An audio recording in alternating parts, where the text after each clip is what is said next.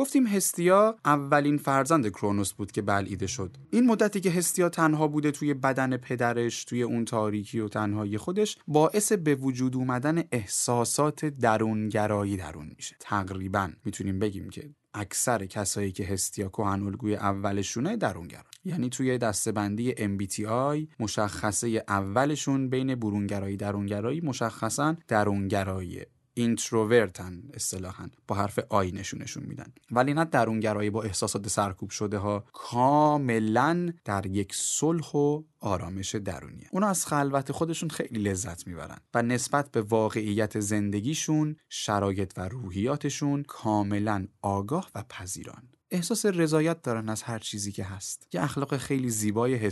پا همینه